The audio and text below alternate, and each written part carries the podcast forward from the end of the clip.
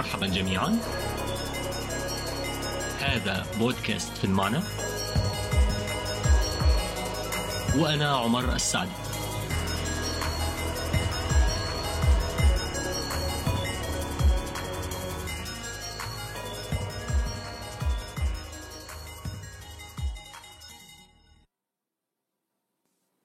بدأت في الحلقة السابقة. نقاش كتاب أفضل الملائكة في طبيعتنا البشرية لمؤلفه ستيفن بينكر.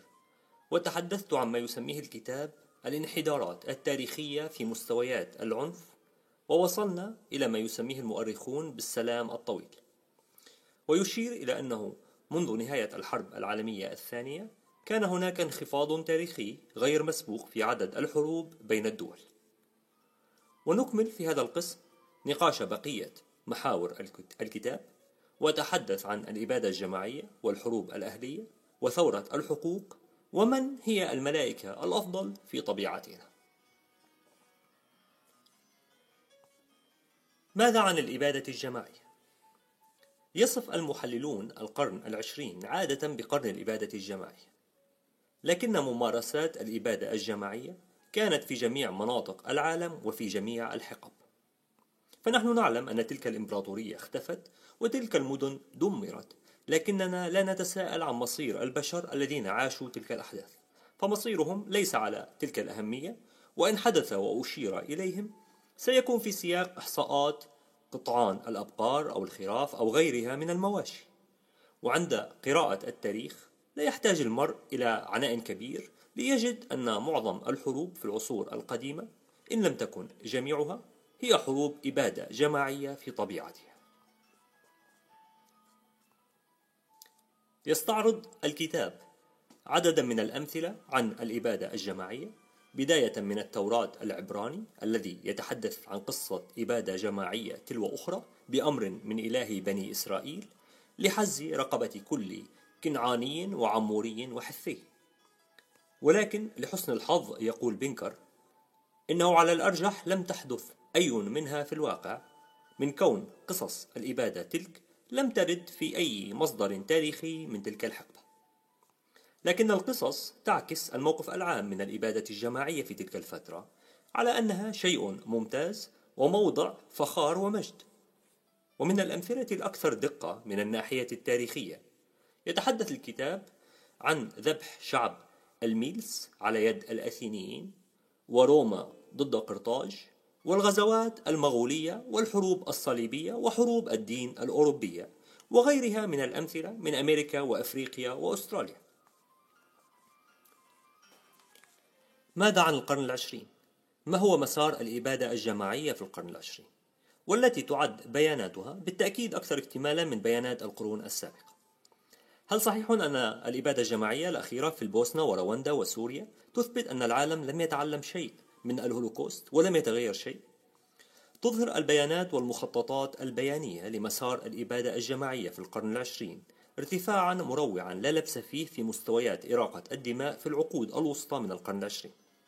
ولكن كان هناك انخفاض واضح منذ ذلك الحين حتى مع الإبادة الجماعية في البوسنة ورواندا ونشر الكتاب في عام 2011 بعد انطلاق الربيع العربي الذي عده بنكر مثالا آخر على صواب استنتاجاته وفرضية الكتاب. لكنه يقر بأن مستقبل الحراك في العالم العربي يبقى مفتوحا على كل الاحتمالات. وأضاف بنكر فيما بعد تقديرات ضحايانا نحن السوريين في حربنا المستمرة إلى بياناته. ومع ذلك لا يزال الانخفاض واضحا في مسار الإبادة الجماعية على مستوى العالم.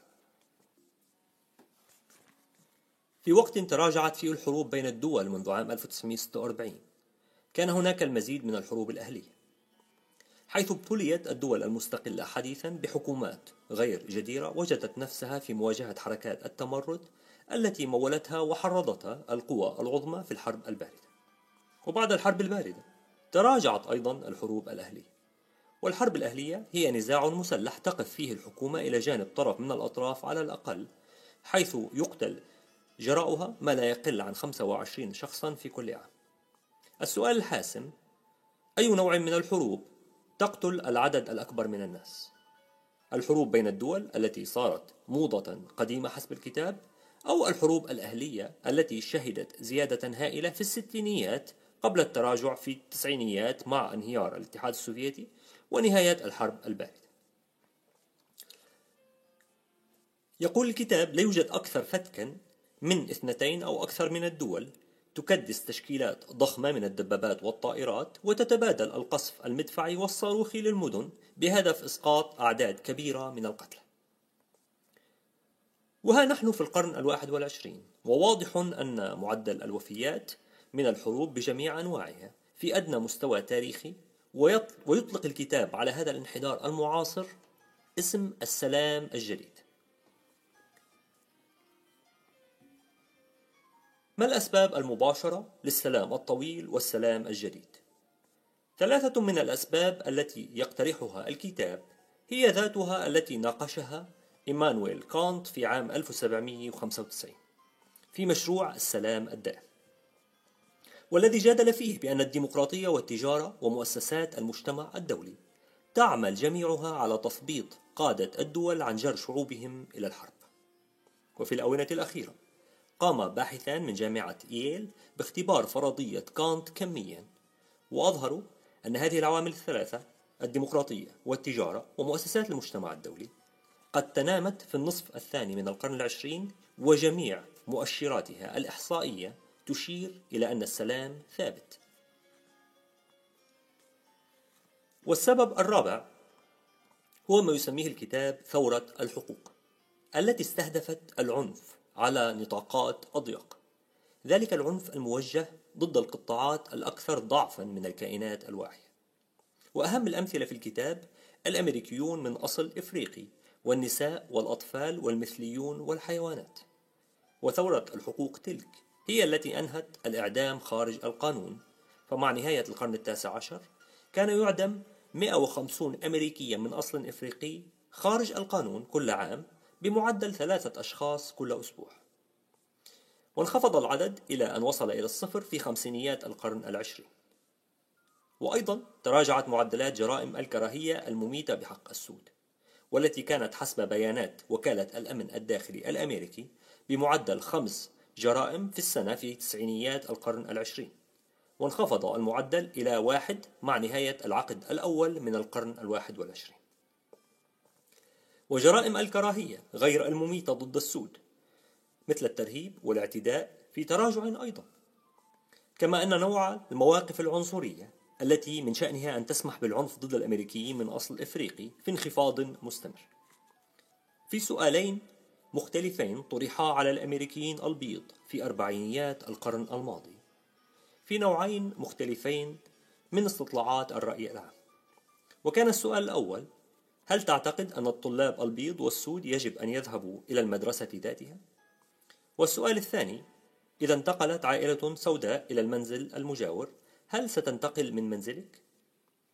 في أربعينيات القرن الماضي دعم أغلبية الأمريكيين الفصل العنصري في المدارس لكن مع تسعينيات القرن الماضي بات يدرج ما بقي من المواقف العنصرية في إطار الرأي الموتور أو غريب الأطوار والمتشنج ولم تعد مثل تلك الأسئلة مدرجة أساسا في استطلاعات الرأي العام.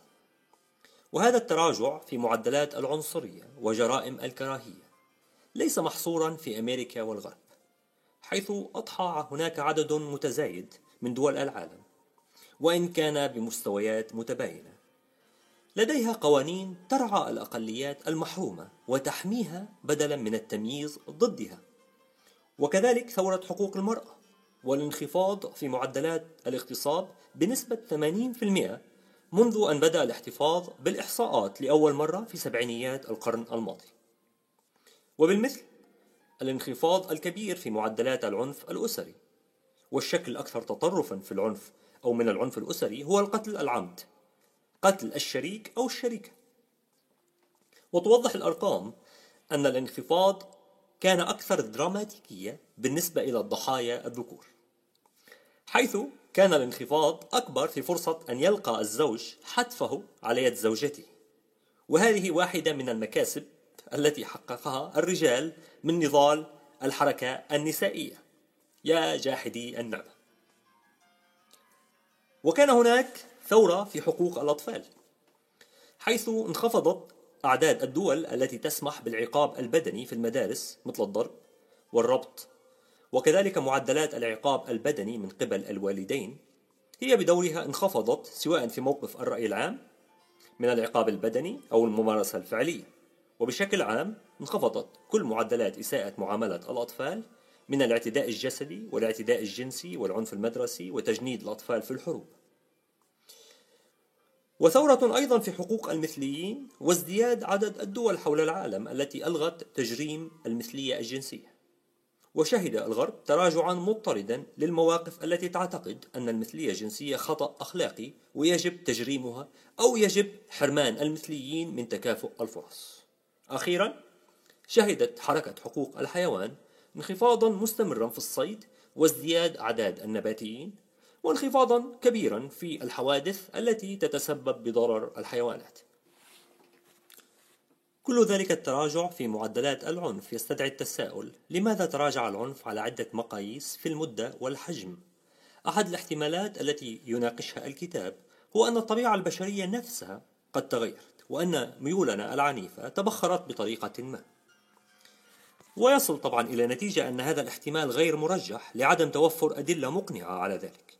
فنحن في القرن الواحد والعشرين ما زلنا نرى عنفا عند الأطفال ابتداء من سن السنتين حيث يبدأون بالركل والرفس وكذلك ألعاب القتال بين الأولاد الذكور والاهتمام بالتراجيديا اليونانية ودراما شكسبير ربما تكون كلها سلوكيات عابرة للثقافات. إن الضرب والركل وألعاب الحرب والمصارعة عند نسبة كبيرة من الأطفال حول العالم ربما تكون طبيعة بشرية لا تكترث باختلاف الثقافات والأدبيات. واحد من الأدلة الطريفة على أن الطبيعة البشرية لم تتغير هو ما يسمى بالفانتازيا القاتلة أو التخيلات القاتلة. بمعنى تخيل الشخص القيام بقتل شخص آخر. سأل عدد من علماء النفس الاجتماعي عينات من الناس هل تخيلت يوما أن تقتل شخصا لا تحبه؟ هنا النتيجة خمس عشرة في المئة من النساء ونحو ثلاثين في المئة من الرجال يتخيلون قتل الناس بشكل دائم ونحو ستين في المئة من النساء وثلاثة أرباع الرجال يتخيلون قتل الناس أحيانا ماذا يقول هذا عن الطبيعة البشرية؟ في إجابة طريفة عن هذا السؤال يجيب بنكر وهذا الجواب هو جوابه وليس جوابي ذلك يشير إلى نحو إلى أن نحو 25% من الرجال كذابون.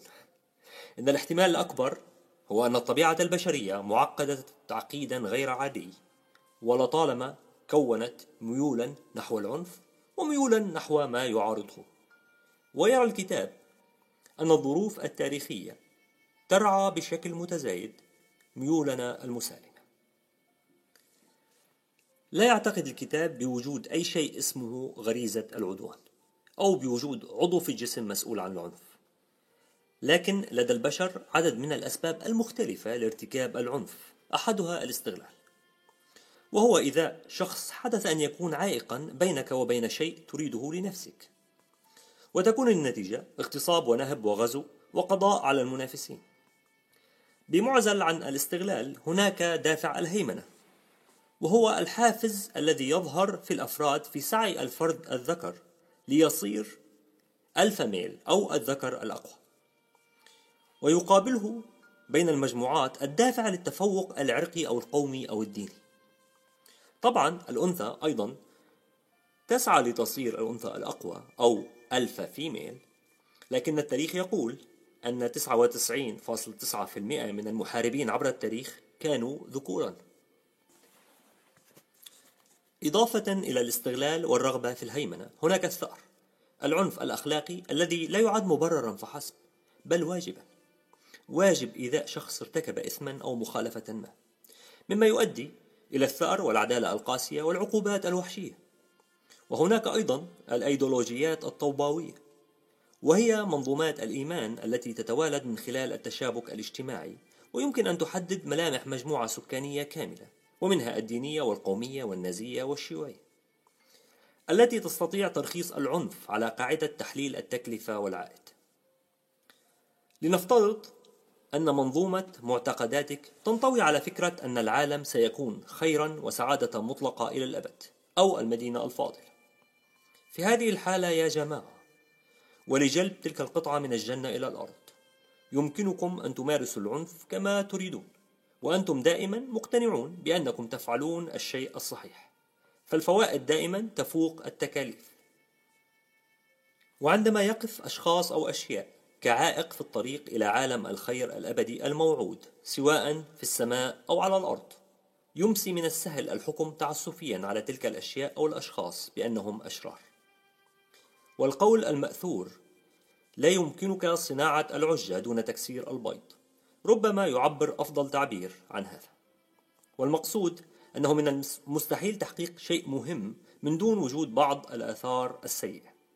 متناسين حقيقة كون البشر ليسوا بيضا. إن أكثر الأحداث تدميرا في التاريخ البشري كانت ملهمة بالأيديولوجيات الطوباوية المثالية التي لم تكسر وتحطم فحسب بل لم تفلح في صناعة طبق عجة واحد.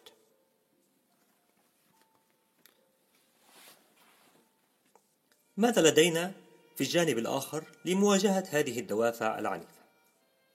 من هي الملائكة الأفضل في طبيعتنا؟ على مستوى الطبيعة البشرية الفردية هناك التحكم بالذات وهو دارة في الفص الأمامي للدماغ تسمح لنا بتوقع عواقب السلوك وتثبط الاندفاعات العنيفة وتحدثت في حلقة الذهن المشتت عن التحكم الإدراكي من القمة إلى القاعدة وإدارة الأهداف لمن استمع منكم إلى الحلقة. وهناك التعاطف والقدرة على التقمص العاطفي والشعور بألم الآخرين وأيضا الحس الأخلاقي ومنظومة المحرمات والأعراف التي تنظم ما يعتبر السلوك البشري المقبول. وهناك إعمال العقل والعمليات الإدراكية التي تسمح لنا بالانخراط في تحليل موضوعي مستقل. لكن ما هو التطور التاريخي الذي جلب أفضل ملائكتنا لتقبض على أيدينا قبل أن تتورط في سفك الدماء؟ أحد الاحتمالات هو أن توماس هوبس كان على صواب في نظريته عن الليفياثان وهي الشرطة والقضاء مع احتكار شرعية استخدام القوة. دولة مع منظومة قضاء يمكن أن تمنع العنف من خلال تحييد الحافز للاندفاع الهجومي. بوضع عقوبة على العدوانية. ومن ثم تلغي المكاسب التي يمكن أن يحصل عليها المعتدي. لا يردع ذلك المعتدي فحسب بل يقلل من الحاجة إلى الهجوم الاستباقي والردع والانتقام. حيث تدرك أنك لست وحدك المتحفز للهجوم الاستباقي بل جارك أيضا. فتقرر الهدوء وتستوعب عدم الحاجة إلى الهجوم على منزل الجيران وحرقه وتدميره ومسحه من الوجود كضربة استباقية قبل أن يفعلوا هم ذلك بمنزلك وأسرتك. ولست في حاجة إلى بناء التحصينات وشراء الأسلحة لردع من يجرؤ على الاعتداء عليك من الجيران لأن الدولة الآن تكفلت بتلك المهمة. ومن ثم فإنه حيث لا توجد خسائر في الأرواح والممتلكات ولا إهانات تنتفي الحاجة إلى الانتقام. واستوعبت الدولة تحيزات الخصوم عندما يلجأ المتخاصمون إلى حل نزاعاتهم من دون وجود طرف ثالث فإن ما تقوله التجربة ويثبته علم النفس هو أن كل طرف يدعي أنه على حق وعمله كان انتقاما مبررا جاء ردا على اعتداء. كل طرف مقتنع بأن الملائكة ترعاه والخصم يرعاه الشيطان ومكن وجود الدولة كطرف ثالث.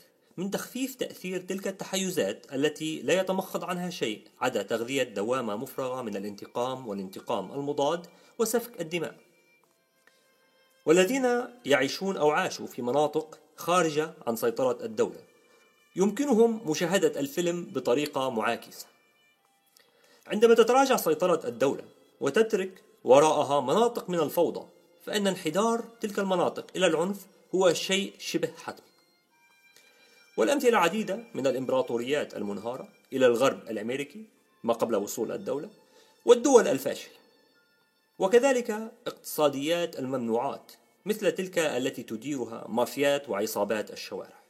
في هذه الحالة لا يمكن الفصل في النزاع عن طريق الدولة لأن النشاط في المقام الأول غير قانوني. فإذا تعرض شخص للغش في صفقة مخدرات لن يتصل بشرطة النجدة أو يرفع دعوى قضائية. وتمسي حماية الذات رهن التهديد الصادق بالعنف. والنتيجة دوامة من الانتقام والانتقام المضاد. وقوة التهدئة التاريخية الثانية التي يناقشها الكتاب بعد الشرطة والقضاء هي ما يسمى التجارة اللطيفة أو الكريمة. وفي الجزء الأول تحدثت عن أن النهب هو لعبة محصلاتها صفر ومكسب السلب هو الخسارة للضحية. في حين أن التجارة هي لعبة محصلتها إيجابية يفوز فيها الجميع كما يقال. وسمح تحسين التكنولوجيا على مدار التاريخ بتجارة السلع والأفكار عبر مسافات أطول بين مجموعة كبيرة من الناس بتكلفة أقل. لذا يصبح شراء الأشياء أرخص من سرقتها ويصبح الآخرون أكثر قيمة بالنسبة إليك وهم أحياء أكثر من كونهم موتى. يستشهد الكتاب بعدد من الأمثلة والدراسات ليقول إن الاقتصادات المفتوحة والاعتماد الأكبر على التجارة يستدعي عددا أقل من الحروب بين الدول وعددا أقل من الحروب الأهلية وتورطا أقل في عمليات الإبادة الجماعية. وفي معرض نقاش القوى المحتملة التي ساهمت في التهدئة يأتي الكتاب على الدائرة الموسعة. المصطلح يأتي من كتاب بيتر سينجر وتحدثت عنه في حلقة الإيثار الفعال. والفكرة بالأساس تعود إلى تشارلز داروين وملخصها أن الشعور بالتعاطف عند الإنسان هي ميزة تطورية. لكن لسوء الحظ التعاطف كميزة تطورية يقتصر على الدائرة الضيقة من الأقارب والحلفاء. والحيوانات الصغيرة اللطيفة ذات العيون الكبيرة والمدورة. لكن وعلى مدار التاريخ يمكننا رؤية دائرة التعاطف هذه تتسع. نحن نتعاطف مع أهل القرية والعشيرة والقبيلة والأمة والأعراق الأخرى والأنواع الأخرى وربما الكائنات الفضائية في يوم من الأيام.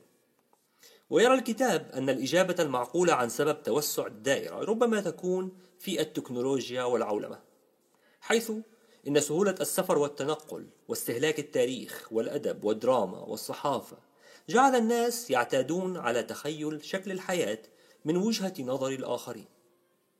أظهر عدد من التجارب في مجال علم النفس الاجتماعي أنه عندما يستدرج الناس لتبني منظور الآخر بصرف النظر عما إذا كان ذلك الآخر حقيقيا أم متخيلا يصيرون أكثر تعاطفا مع ذلك الشخص ومع من لف لفيفه أيضا.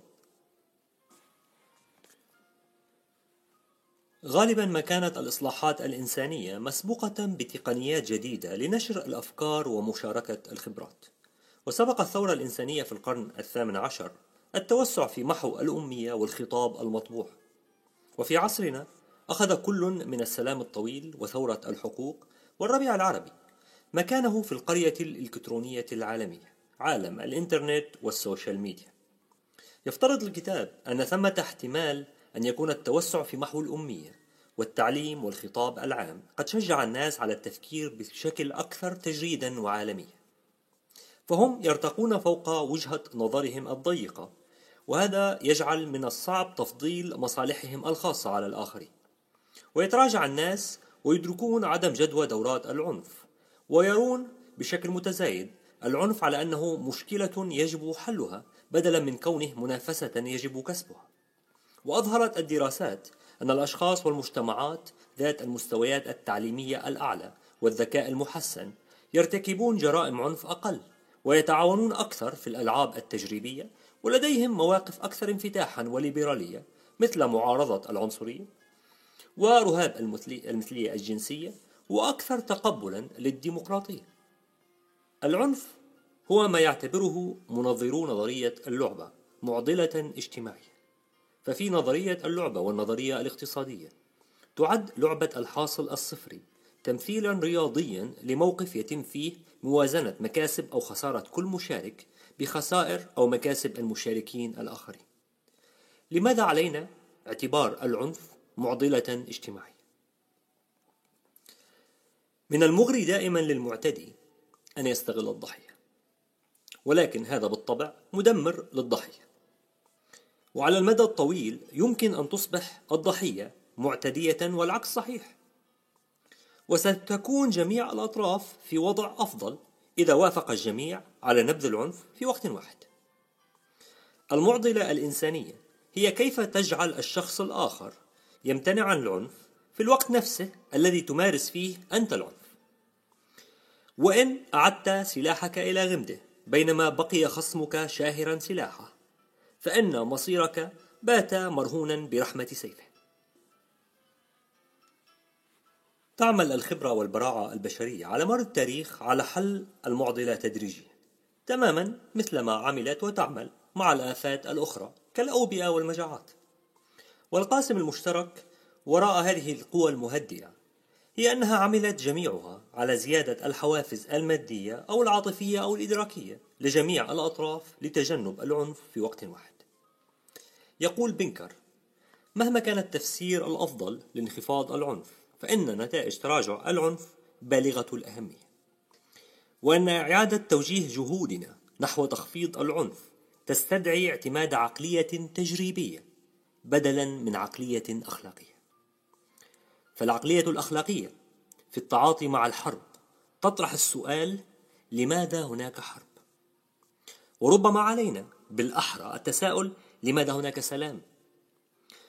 وليس عن الذي أخطأنا بعمله فحسب بل والذي قمنا به بشكل صحيح لأننا كنا نقوم بشيء ما بشكل صحيح ويبدو أن هذا الشيء مهم لكي نعرف ما هو بالضبط في النهاية يعتقد الكتاب أن تراجع العنف يستدعي إعادة تقييم الحداثة ولقرون من السيرورة التاريخية التي أدت إلى تآكل العشيرة والقبيلة والتقاليد والخرافات.